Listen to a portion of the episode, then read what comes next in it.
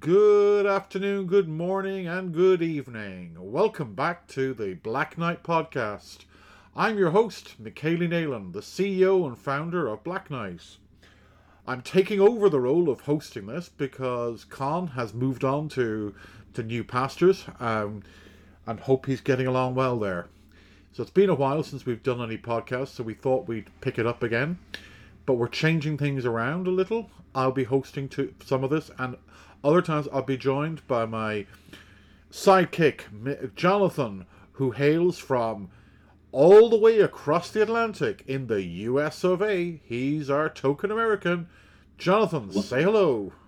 Hello, here's your token American reporting in. So, how are you doing? I'm fine. How are you? I am not enjoying the weather. That is for sure. The um, It is cold here. it's bucketing down here at the moment. I don't know why, but the weather has just gone nasty. I think we're now dealing with two or three weather warnings again, which is a bit crazy considering it's March. So, rather than talk about the weather, which are, which all Irish people love doing, let's talk a little bit about some of the things that are happening in the wonderful world of Blacknight. So, first up, we're hiring. Yay! More coworkers. Yeah, but you don't get to see them, Jonathan. You're not even in the office. Just for once a year at Christmas. Yeah, I suppose. Well, we can let you over other times as well. You know, never, you never know. We might we might expand that. We might let you have like two outings a year. I'm ready and waiting. So yeah, we're hiring again. We're expanding our customer service team. Um, looking for people to join us in our Carlow headquarters. The job ad is up on blacknight.careers, or you can go over to our blog where there's a bit of information about it. Um, not sure what else I can really say about that. I mean, it's uh, It's a technical support role, and it's uh, it's a challenge. You get to learn all the techie things that make the web run, and you know we train you, and you gain skills to succeed in Ireland's digital economy. yeah, that sums it up. That sums it up better than I could do. Yeah, that's good. Good pretty good. Yeah, I know. Look, I mean, the thing is, I mean, the the reality is, you know, the you know, the, we we we always look for we're always on the lookout for for new staff to join that that those teams, and you know, you don't need to have like su- super duper complex qualifications. It's more down to having you know practical experience and an interest in learning. So you know if you're if you're comfortable mucking around with PCs, if you if you've taken a PC apart and managed to put it back together and it still works, preferably, taking it apart is easy. By the way, you can just use a sledgehammer. You know, then maybe you should be looking at something like that. I mean, it's the kind of thing where you need to have cer- you need to have a certain amount of technical skill. You also need to be good with people, I think, because a lot of the time you're talking to our clients from across Ireland, Europe, and further afield. And if you don't like dealing with other human beings, then you probably don't want to be in that job because you're talking to people who can be from all over the place, and you know, it's it's it's a it's a it's a it's an you're not interacting with them in person, but you are on the phone, on email, on live chats, and everything else with them pretty much all day. It's kind of full contact sport, I suppose. It's the best kind, right? Hey, look, I mean, it's it's it's it's it, look, it's a role that I think you know it's it's important for us. I mean, from our perspective, what's the difference between us and and the competition? I mean, it's it's all going to be down to that customer experience. So the from our side, our customer service team need to be need to be the best we can get. You know, they need to be they need to be good. They need to be responsive, and you know, it's not it's not a role I think that everybody's going to love. Um, but I think it's a role that some people will.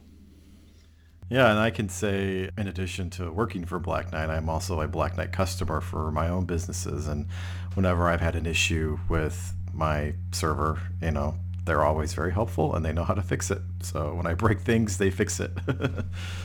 Yeah. So what else is going on? Okay, so Ireland, most of the restrictions around COVID and the pandemic have been lifted. At this stage now, I think the only restrictions left really would be around on public transport and in a medical setting. Everywhere else, you know, the mask mandates are gone, social distancing is gone, all those stickers on the floor in shops, in floor, floors in shops are gone.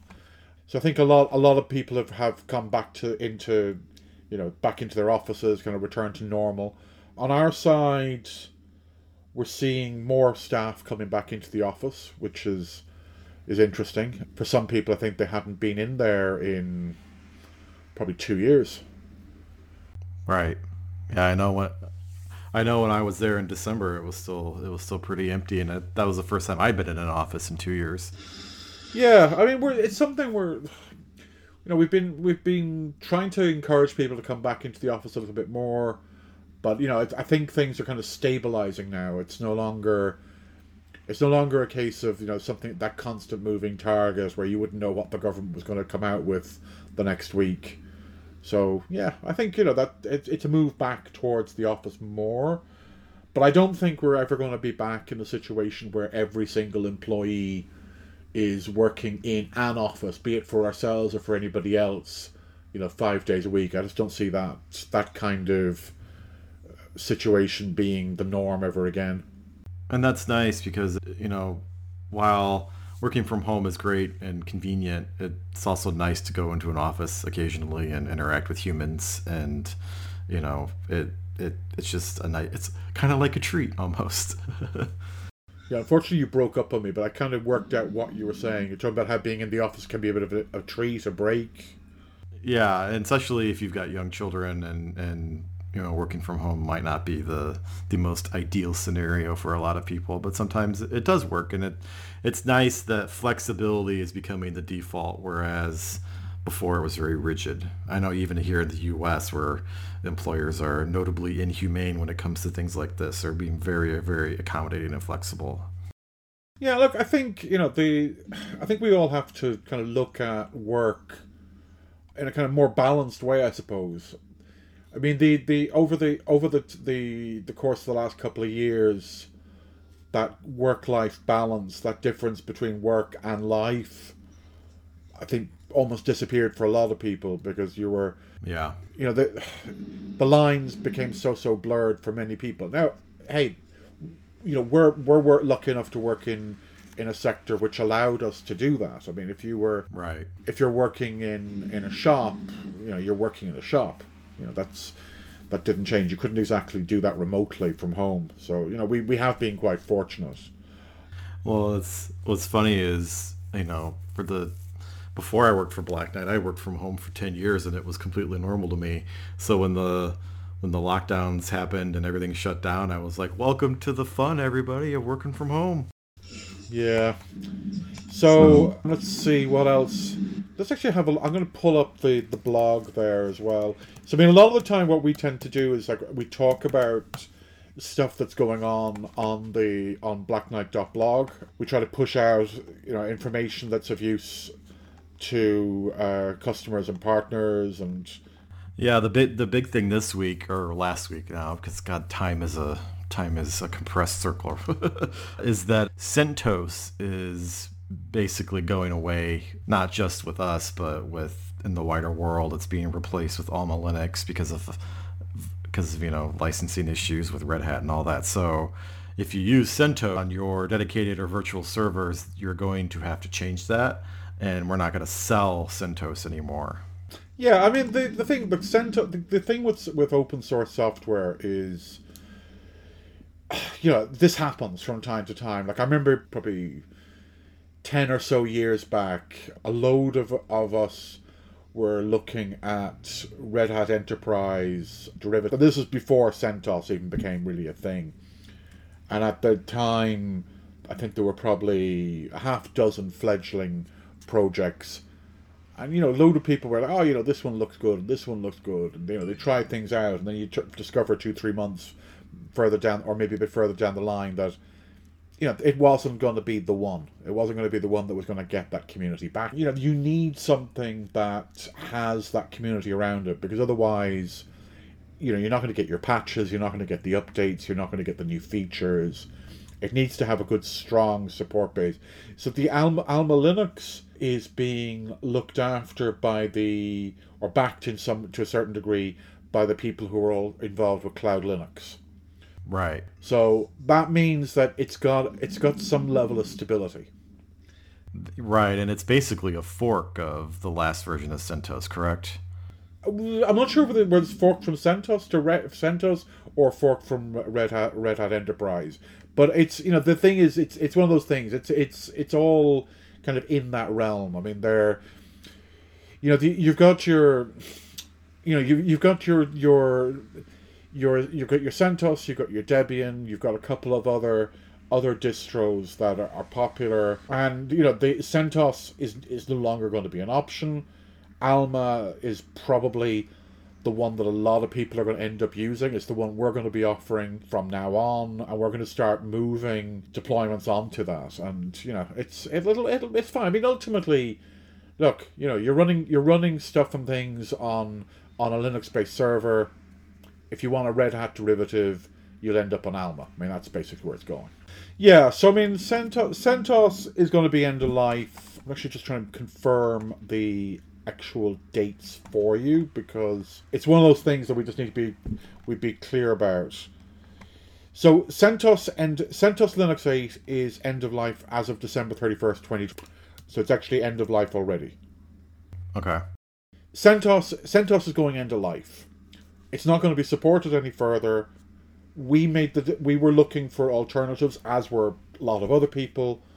The team behind Cloud Linux are backing Alma Linux, so that's the the option that we're going with.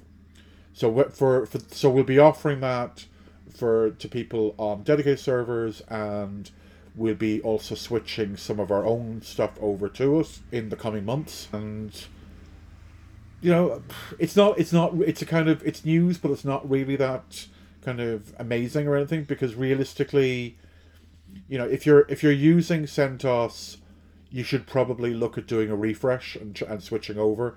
And you can do things like where you can either, if you're refreshing your hardware at some point, then that would be the ideal time to make that change.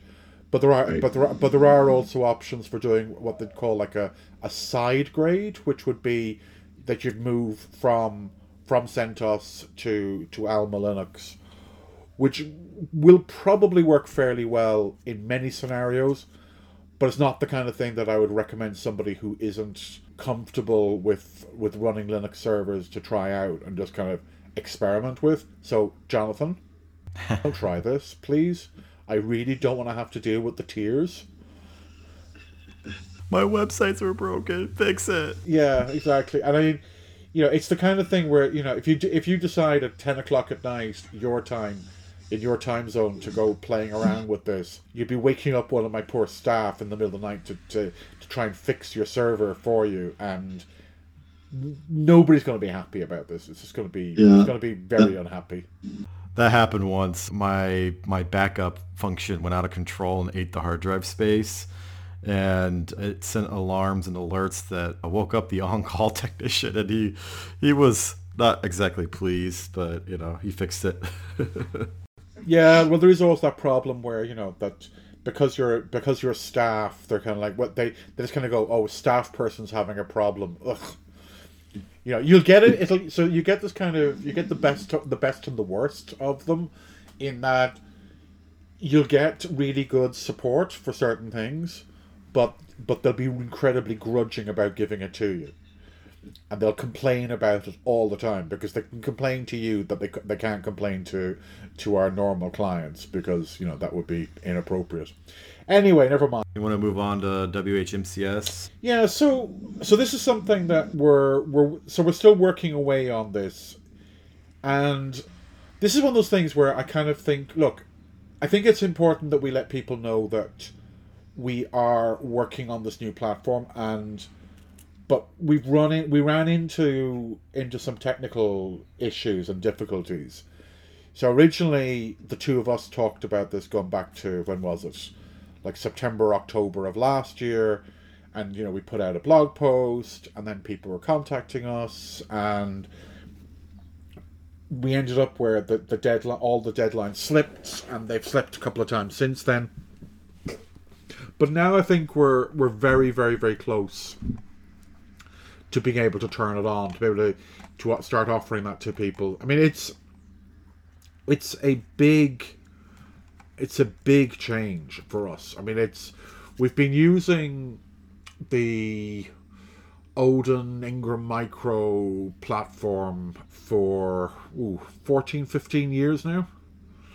Wow, that's ancient computer terms. Well, yeah, I mean it was up, but it was it was updated and upgraded across that time. It wasn't. As, it's not like that. What you log into today is exactly the same as what you logged in Right. fifteen or fifteen years ago. No, no. It, And, and it works, and it works great. You know. yeah, I mean, look, I'm not. I'm not. There's no point getting into an entire kind of what's wrong with the current set, setup. That's that's not particularly helpful. But the look, we, the new the new system when it's put live, it's the user experience should be a lot better. And it's we're going to have teething problems. There's going to be issues. There's going to be problems. But I think compared to it's it's like it's compared to a situation where we would end up having to kind of say, well, we can't fix this anytime soon. It's a kind of case. It should be a case of, okay, you found a problem. Let's see how quickly we can fix that, and because we will have we will have a greater ability, I think, to fix to fix some of these these kind of user experience type issues. We we've been testing a lot of different scenarios. I mean, you've got an account on it. I've got an account on it, and you know, it's it's it's easier to do things.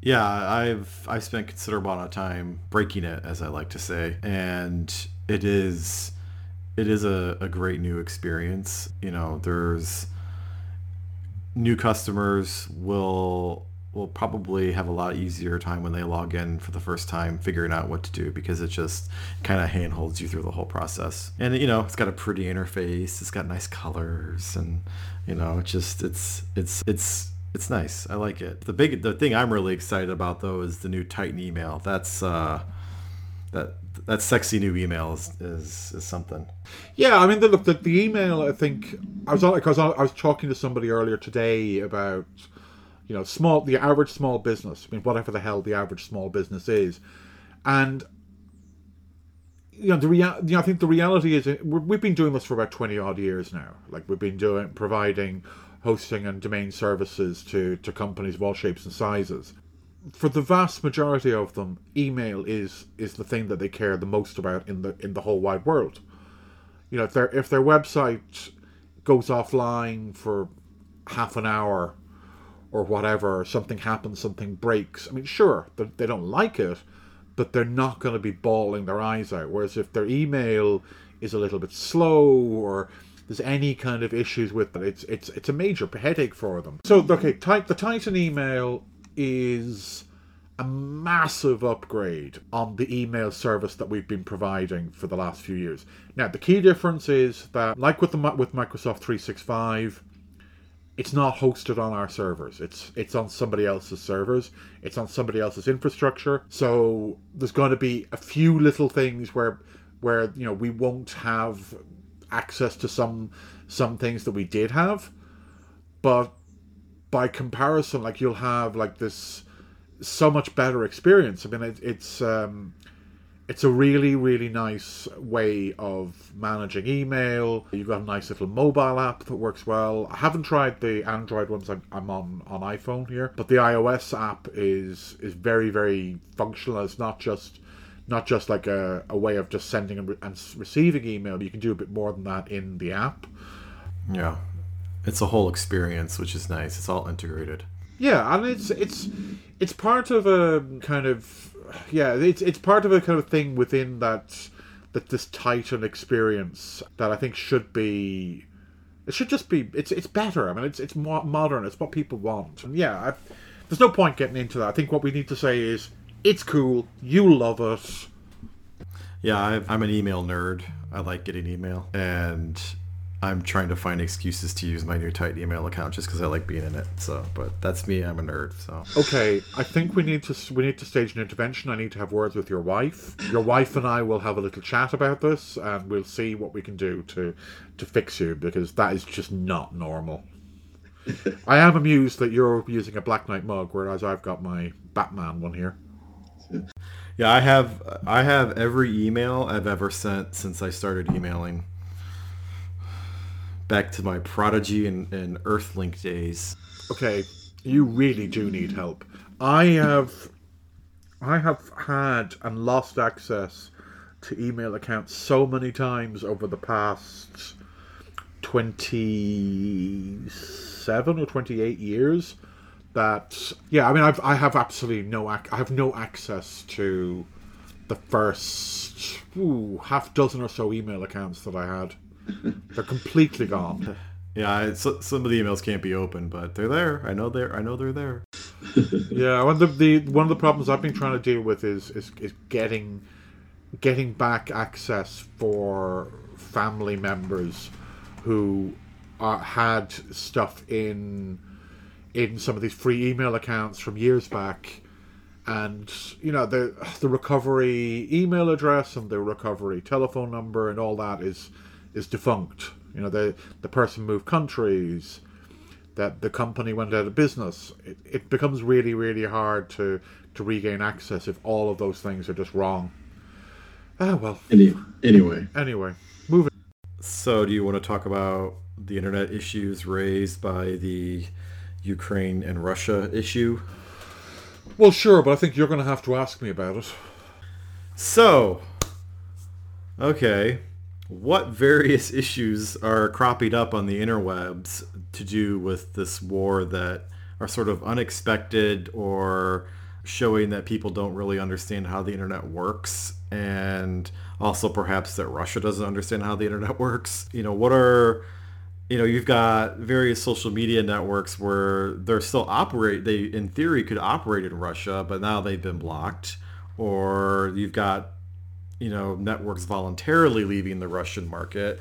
Then you have them bolstering their presence in Ukraine, and so it feels like the, almost like the internet is a new front in in whatever is going on. And there's a lot of disagreement and argument over like should Russia be disconnected from the internet? Should we ban their their their their domain extension and and what what is the appropriate action to take when in this new world where a country feels like it can invade another one and how can they expect to be treated on the internet as equals when they're an aggressive force? Well, you know, it's so this is this is one of these kind of situations where there's there's so many factors at play and they're all kind of it's a kind of a perfect storm I suppose in so, in many respects.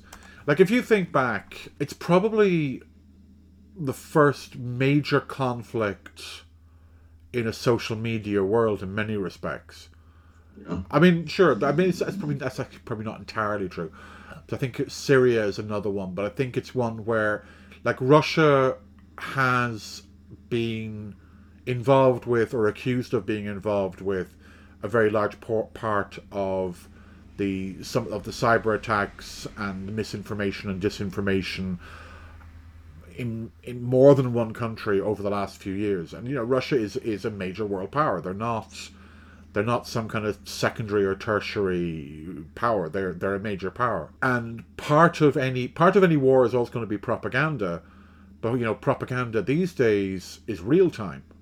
It's not it's not it's not a quick case of you know think something happened somewhere yesterday or two or three days ago and we have to wait you know 48 72 hours for it to appear on the front pages of our newspapers like citizen journalists are able to push out content in almost in real in real time or close to real time Yeah.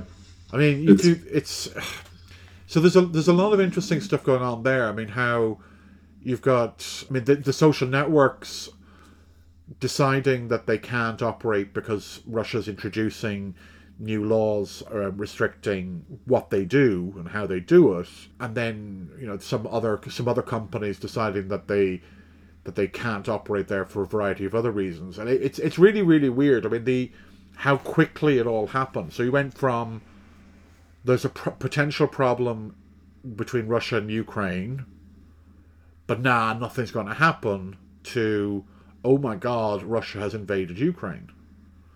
That happened very very quickly. Now, I suppose for, for those of us who's who aren't who are kind of interested in current affairs but not like spending our entire days looking at the geopolitics of the world, we probably weren't expecting. I suspect others would kind of look at it and kind of go, "Hey, we saw this coming from you know miles off." But on the internet side of things, I mean, let's not get bogged up in the politics of it. On the internet side of things, it's interesting because Russia and China are part of the global internet. I mean, they they have they have their own country code top level domains. So you have got .ru, .cn for China. They they actively engage with with ICANN, RIPE, IETF, IGF, all those acronym soups that I, I spend time um, hanging out with. So, you know, they're involved in those conversations about internet policy globally, but they've always been a little bit of an outlier. You've always had this kind of thing where it was like, well, they're engaging, but are, you know, are they are they really engaging with the same rules as the rest of us? And it, it was never it was never hundred percent clear. And then the at least one person, or I think several people within the Ukrainian government wrote to both ICANN and RIPE. So ICANN's the Internet Corporation for Assigned Names and Numbers, so they look after domain names globally. And RIPE is the organization that looks after IP addresses in Europe and uh, parts of Africa. And you know, the Ukrainians wrote to these organizations going, "Hey, Russia's doing nasty stuff you need to you should take you should disconnect them from the the broader internet so it was kind of it was a very very extreme ask i think and that's been repeated this week during the ICANN meeting that's being held virtually, where represent a representative from the Ukrainian government has asked, you know, ICANN and others to to do things. And I don't know, it's it's like it's one of those things where you can't just kind of say no this is the wrong thing. I mean you can but you you know you can't just just say that what they're asking for is completely inappropriate. They shouldn't ask for it. They should know better. You know you need to be a little you need to be a little bit more nuanced about it. I mean you have to understand where they're coming from. Even though the answer is this is the wrong thing to do. Right. And and they have to be very careful about what kind of precedent they set and we don't you know we don't want the internet to fracture and have separate internets for separate countries where the rules are different. We want the global internet to work the way it does which is open somewhat and cooperative.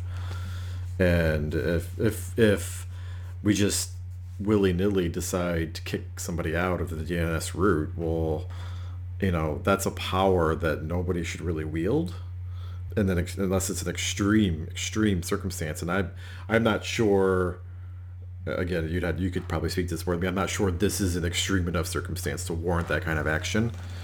Well but here's the fun thing and this is the bit that a lot of people seem to have misunderstood is you know the ask itself was ridiculous because it assumes that dot r, that only dot ru domain names are used by russians. Right Whereas that's not the case at all. I mean, RT uh, Russia Today, which uh, the EU is, has sanctioned, the EU uh, sanctioned RT and uh, Sputnik last week, and R- it's RT.com. It's not RT.ru. It's RT.com. Right. Sputnik, I, I think it might be a .com as well. But somebody, I mean, the the the idea that you know, if you could, if there is no like easy way. There's no kind of off switch. The internet doesn't have an off switch. Like in in within a country, the a government could turn around to every ISP and say, you know, turn it off, you know, pull the plug. But it's it's the, the way the internet has always worked is by by having that decentralization. Right. And even when it comes to blocking websites or blocking access to services like you know the, the russian government i think decided to block facebook the other day. And it's clear from what i'm seeing that that block has been far from perfect because i've seen russians popping up on facebook. You know they're not in as not in as large a number as, pre- as previously. Well and, and that kind of goes into one thing that we want to talk about is there are ways around these arbitrary blocks using VPNs or using the Tor. It's it's changing and making more aware of the tools people can use to, to circumvent this kind of top-down censorship. Yeah, but I mean, you know, the thing about it is, I mean, if you're if you're tech savvy, a lot of those blocks aren't going to impact you. You're going to find a way to, to get around them. Be that using Tor, using using VPNs, using I mean in some cases it's as simple as changing your DNS server. You know, if you Right. if the if the resolver that you're using is blocking certain things, then you know you can switch to another resolver. Now, that's not going to always work because some sometimes the ISP will will kind of force you to use a particular one, which can happen. And it's the same with VPNs in that you know VPN. China is the country where I think a lot of people would have had experience that you. If you're traveling in China, you know, you're going to find that you have patchy connectivity to, to a lot of Western services. That you know, it's it's not that some of them will be blocked outright, but others will be blocked some of the time, not all the time, and you can't be sure that you know you're not it's not being observed. I mean, it's you know the thing I suppose really though is is you know it's what do you what you know you can circumvent some of that, but the the bigger issue is you know is it is it appropriate for a government to to block access to certain content? And i think i can argue it both ways. I mean where you know you're okay like in your case you're you're a parent. Would you want your children to have access to every single website on the internet without your supervision Absolutely not. I actually run a, a DNS level blocker on my home network to block stuff we don't want them to see, which irritatingly prevents the parents from seeing a lot of anodyne stuff. But you know, it's you know, it's just enforcing a, a safe a safe level for them. But until they're old enough to make decisions for themselves, which they're not now. And I think this is part of the problem is that it's there's always this kind of interesting debate, like you know, where do you draw the line? So, like, take as an ISP, as a as a provider, should I allow access to everything on, from my network to other networks, or should I put in controls so that you are protected from harm? Now, I use the word harm intentionally. I'm not saying what kind of harm, but let's let's look. But let's say we break it down a bit further. So you're saying, okay, harm, yeah, okay, I don't, you know, that's that's okay. I, I can see why you want to do that, and there's arguments why you know that you that you should be doing that. You should be protecting your users from harm.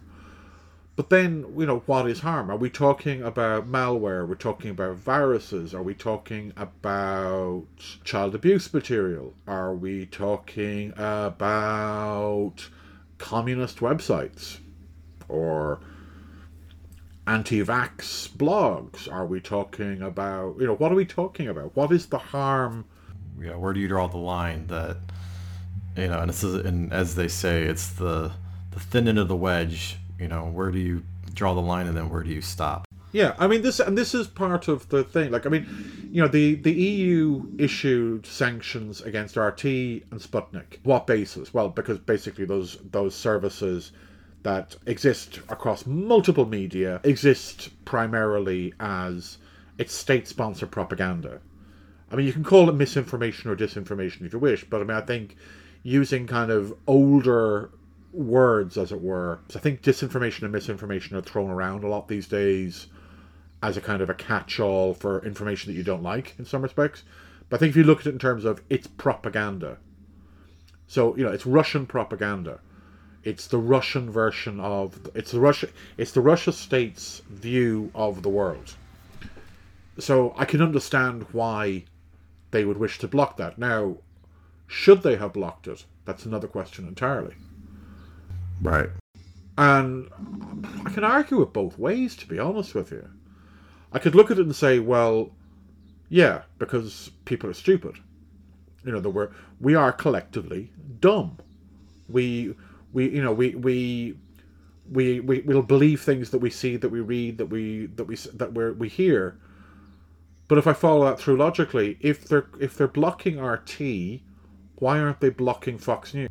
Right, because then then you have to sort of get into this into the weeds and philosophical about what is misinformation. Is, is it misinformation if it's capitalists misinforming you, or is it misinformation if a government is misinforming you? Where, you know, where's the line? Where's, yeah. You know, I, I. I don't have the answer. I mean, I genuinely Yeah. don't have the answer. I can like, like from my okay, so st- moving away from the ph- philosophy, looking at it from a practical perspective, as an Irish business, we're an Irish company. We're based in Ireland. We're subject to Irish law. So, an e- if the EU sa- it says, you know, you have that you have to block access to these particular things, you can say, well, okay, I don't agree with that. But you know, I don't agree. Just because you don't agree with the speed limit doesn't mean you get to drive faster. Right. You know, you you don't like it's that that's the kind of thing that you can get a trade association or a lobbyist to deal with for you, or you can talk to, talk to your local TD maybe. But you And can't change the law by ignoring it. And let's face it, if you really want to read RT and Sputnik, you can figure out how. Oh yeah, of course. You know, you don't you don't need the the EU to give you permission to do it. You can find it yourself. Oh, totally. I mean, there's there's a load of services out there that do things like proxying one website through another, so that you can access things. I mean, like, yeah. I mean, the, the since GDPR, a load of US websites are not accessible in Europe anymore. You know, there's ways to get to them. You know, you can, you know, you can pr- fire up a, a VPN and pretend to be in the US. I can do this, and I've done that in the past. I mean, I've, I've done that in order to to see what price I can get on certain products. If I access it from a US IP, it's one price. If I access it from an Irish IP, it's another. But it's, yeah, it's one of those things that I don't know. I think the way I look at it is that technology in general is should be neutral. Like networks should be neutral. The internet should be neutral. You shouldn't be weaponizing the infrastructure. If if if you want to block, like you've done in your home, you said right, you're not going to allow Pornhub into the house. You're entitled to do that, but you shouldn't have a situation where nobody can have Pornhub in their house. Exactly. But what do you do when someone like Russia is weaponizing the internet? I mean, what is the consequence of that? What should be the consequence? Well, that's that. This is one of the one of those kind of questions again that you're like, well, I can think of things that I would like to see, but how do you balance it? I mean, I think that's that's the problem with a lot of these things is that we don't. In many cases, we don't have scalpels; we have hammers. Like we we see. I mean, there's a lot. There's a lot of these kind of hilarious expressions. Of, you know, if you're if you're if you've got a hammer, all you see is nails. You know, everything looks like a nail, and it's very easy to to take the high ground and say, you know, philosophically, I'm opposed to that. I think. I think a lot of it is just kind of educating people in general. I mean, making people aware of that, you know, that the internet isn't inherently bad, that is good. And if you look at there's been so many positive things, I mean, how people have come together and, you know, done things together that have been positive. But I don't know. I mean, state sponsored, state sponsored hacking, state sponsored propaganda, DDoS attacks, all of those kind of things. I don't know. I think I think we, we, we probably need to be to be better at defending as well. I suppose. I mean, you're you're in a, you're you're American. Yay, good for you. You're not a neutral country. No, we're not, and we will take a side, and we will back up that side, you know, with force if necessary. And not only that, you know, we what we decide to do, a lot of the rest of the world will follow, and so it's it's it, it's you know with great power comes great responsibility. How, how do we how do we go about it in a responsible way that doesn't violate our principles that you know that we hold dear. We want free speech and you know and free religion and all those things. How we don't want to become the enemy to fight the enemy, you know. And if if we say cut them off the internet, well, that that makes us that makes us the bad guy. That kind of takes away Sheen from being the force of good we like to believe we are.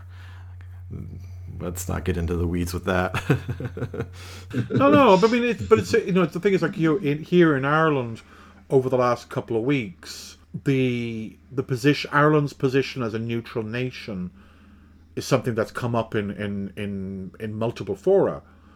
You know, they it's very very clear that we are not as neutral as some people would believe it would like to believe that we are. And I think there's a definite feeling as well that we probably shouldn't be.